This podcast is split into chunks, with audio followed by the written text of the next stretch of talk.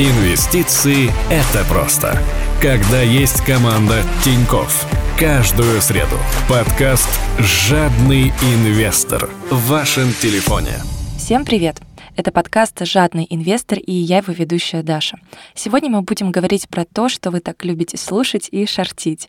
Да, опять о Тесла. Но совсем чуть-чуть. Скорее мы расскажем про то, как заработать на электромобилях, не вкладываясь в них. А также поговорим про рынок промышленных металлов, если вам наскучило вкладываться в четырех всадников драк металлов, то есть золото, серебро, платина и палладий.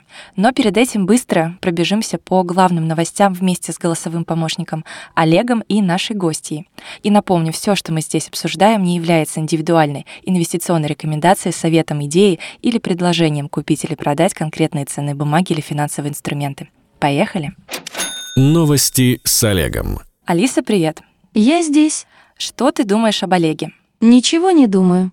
Мне сегодня совсем думать некогда. Много работы. А хочешь, познакомлю вас? Хочу. Конечно, хочу.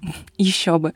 Привет, я Олег. Приятно познакомиться. А меня Алиса. Мне кажется, мы станем с тобой не разлей вода. Я на это очень надеюсь. Я тоже. Тогда предлагаю поговорить о чем-нибудь. Какие темы вам интересны? Хочешь, я расскажу тебе про инвестиции? Еще спрашиваете? Конечно, хочу. Тогда погнали. Акции производителя спортивной одежды и товаров Nike растут на 13% и обновляют рекордные уровни после публикации хорошего отчета за прошедший квартал. Nike сообщила, что воспользовалась пандемией для ускоренного развития своих цифровых продаж, которые выросли на 82% относительно аналогичного периода в прошлом году. Сейчас это уже 30% от всех продаж. Достичь такого уровня компания рассчитывала только к 2023 году. Так что пандемия действительно ускорила ускорила все, что касается цифрового мира. Выше, быстрее, сильнее. Именно так хочет и Coca-Cola – занять свою нишу в новом, быстро растущем сегменте алкогольного рынка. Кстати, впервые с 1980 года. За последний год американцы потратили 3 миллиарда долларов на крепкий зельцер, что на 241% больше, чем годом ранее. Зельцер — это газированный спиртной напиток, и именно его компания собирается выпустить под брендом Топа Чика. Его можно будет купить в некоторых городах Латинской Америки уже в конце этого года, а в 2021 году продажи стартуют и в США. Надеюсь, это поможет компании увеличить выручку. А то с 2012 до 2019 года выручка компании имела нисходящий тренд, в то время как у некоторых конкурентов она неуклонно росла. Согласно отчетности по итогам два квартала текущего года выручка Coca-Cola сократилась на 28%, а чистая прибыль упала на 32%. При этом до февральских максимумов котировки акций компании так и не восстановились до сих пор. Мне нравится, как ты начинаешь э, во всем разбираться, Олег. Но есть еще одна новость, которая не обрадует, к сожалению, инвесторов, которые вкладывают в российские сырьевые компании. Российское правительство готовит повышение налоговой нагрузки для нефтяной отрасли. Речь идет об отмене льгот по налогу на добычу полезных ископаемых для участков с вязкой нефти. В нефтяной индустрии от этого может больше пострадать Татнефть. Отмена льготы на вязкую нефть коснется 11% добычи компании. У Лукойла такой нефти 6% добычи. Кроме того, хотят отменить льготу для выработанных месторождений. Это самая распространенная льгота в нефтяной отрасли. И от этого пострадают все компании, особенно те, кто еще добывает на очень старых месторождениях, то есть тот же самый Лукойл, Роснефть, Сургутнефтегаз, Газпромнефть тоже. Все это негативно для сектора, который и без того сильно пострадал в результате пандемии. Свой человек в инвестициях. Центральное событие этой недели — Battery Day — презентация новинок от Tesla. Чтобы разобраться, насколько успешно или нет она прошла и что это значит для акций, я пригласила нашего главного аналитика Кирилла Комарова. Кирилл, как можно инвестиционно объяснить важность этого мероприятия и стоит ли обращать на него внимание? Ценность и важность этого мероприятия для теста было в том, что все, грубо говоря, знают, что она лидер в технологиях электромобилей, бесспорный, с этим, в принципе, даже, наверное, не стоит этому противостоять. Вот, а поэтому от э, вчерашней презентации ждали очень многого, ждали новых технологий, каких-то новых прорывных идей, вот, и очередного, так сказать, топлива для роста котировок. Соответственно, многие очень ставили на вчерашний день, на вчерашнюю презентацию, ожидая, что она может вызвать рост акций, если объявят что-то интересное. Но, к сожалению, презентация по большому счету была таким разочарованием, потому что по сути, никаких новых технологий не представили. А Илон Маск а, рассказывал про будущие перспективы там, электромобилей, а, самой компании, новых технологий. Рассказывал очень, очень абстрактно, практически без каких-то цифр, называя только очень долгосрочные планы. Ну, в принципе, все то же самое, что, наверное, инвесторы Теслы знали и год назад, да, что число электромобилей будет расти, что Tesla будет увеличивать производство, что э, там себестоимость батареи будет падать э, каким-то там примерно ожидаемым темпом в год. Все эти, в принципе, факты были там фактически повторены на презентации. Там показали новую, новую версию батарейной ячейки, которая, если там читать презентацию, в пять раз больше энергии, там в шесть раз больше мощности и так далее.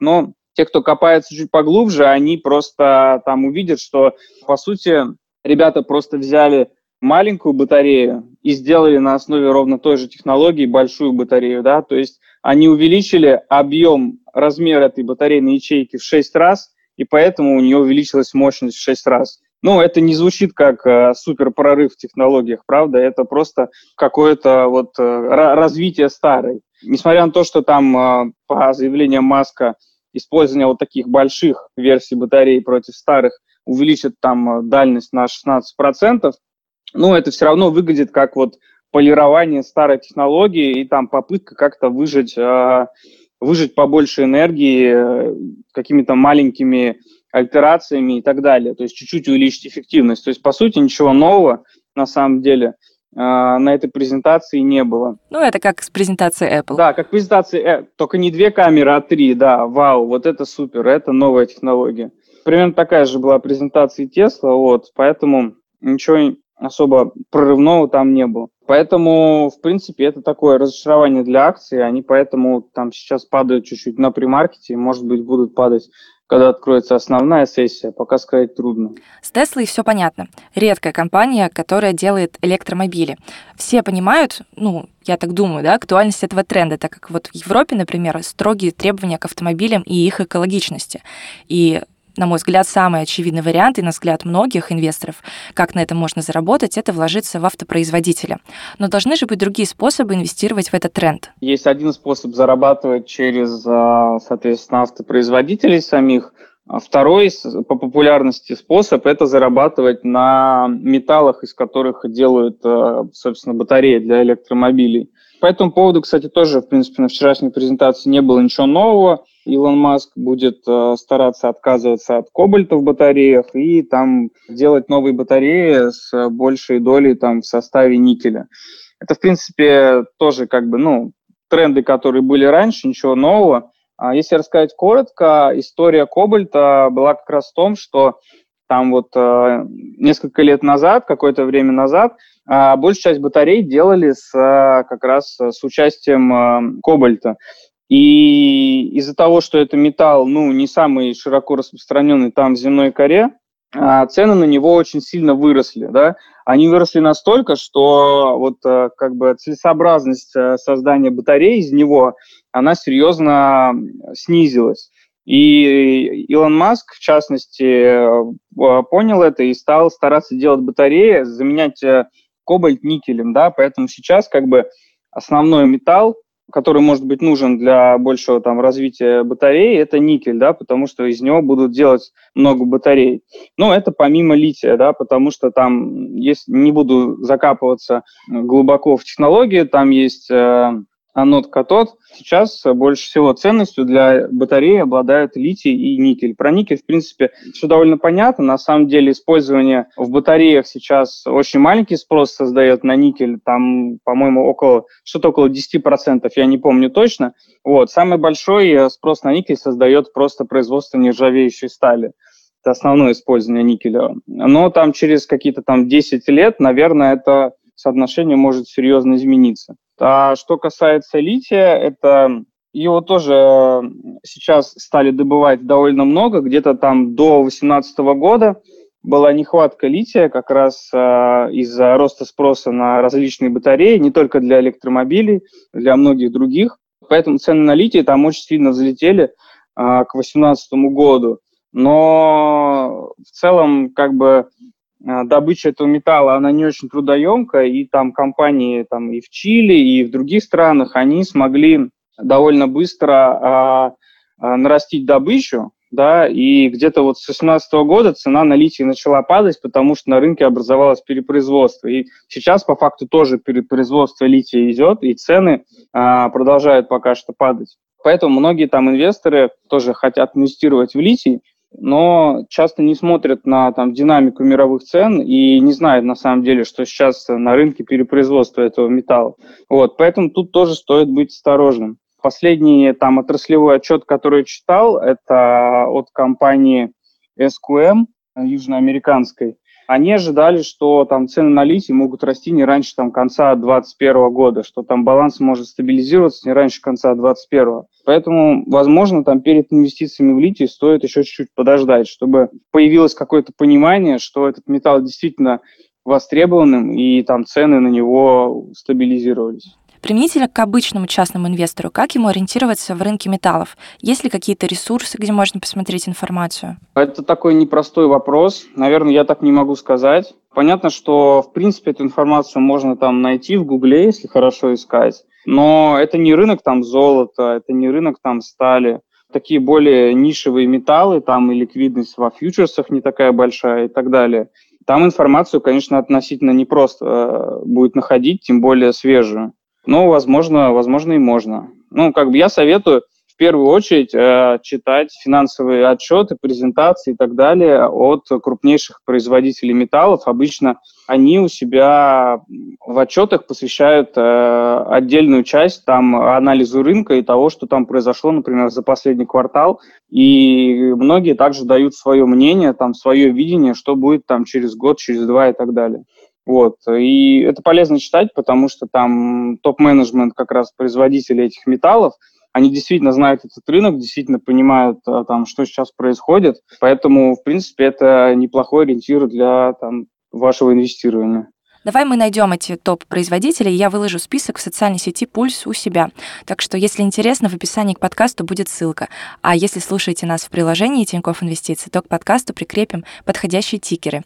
Но есть компании, которые доступны только квалифицированным инвесторам, и вы их не сможете увидеть, поэтому перепроверьте в «Пульсе». Если говорить о вот именно индустриальных таких промышленных металлах, то Понятно, там а, еще медь стоит упомянуть, потому что это там большой компонент там, практически всей электроники. Кроме меди, что еще? Алюминий у нас есть, э, который и в автопромышленности много используется, и уже в других, и в строительстве тоже.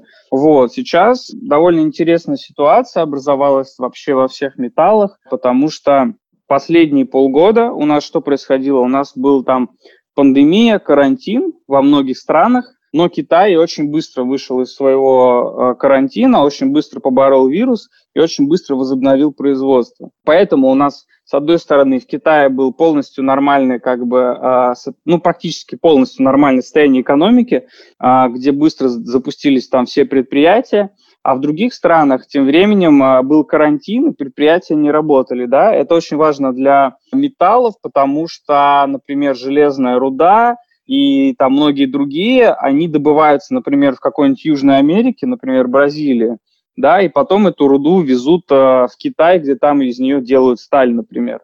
И в частности из-за этого, из-за того, что в Бразилии были остановлены шахты, были остановлены добыча, были проблемы с логистикой, цены на железную руду начали очень сильно расти, потому что Китаю нужна железная руда, но поставок из Бразилии нет. Соответственно, образовался такой локальный дефицит, и цены начали расти.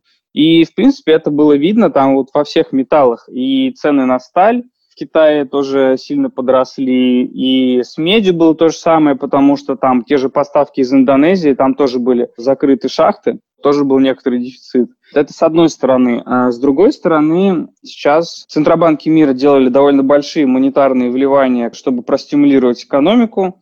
И это вывалило очень большую такую ликвидность на рынок. Да? И есть такая интересная картинка от э, банка UBS, где они проводят э, корреляцию исторически между наличием избыточной ликвидности на рынке и динамикой цен э, сырьевых товаров. И в целом там эта корреляция говорит о том, что а, если на рынке появляется большое количество ликвидности, то там где-то на горизонте 12 месяцев может начаться такой общий э, какой-то рост а, всех сырьевых товаров, потому что вливание ликвидности может а, влиять позитивно на рост инфляции, и этот рост инфляции как раз проявляется в росте, в частности, в росте цен на сырье. Вот, поэтому такая вот историческая корреляция может говорить о том, что у нас тоже будет какой-то, э, возможно, новый цикл э, роста цен на сырье. Поэтому это вот такая другая точка зрения, почему инвестиции в металлы, а особенно там промышленные, сейчас может выглядеть интересно. Спасибо, что рассказал про другие металлы. Надеюсь, многим это будет полезно при инвестировании.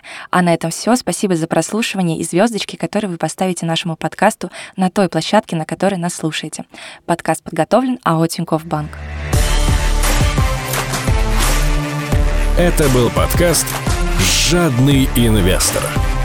Покупайте дешево, продавайте дорого.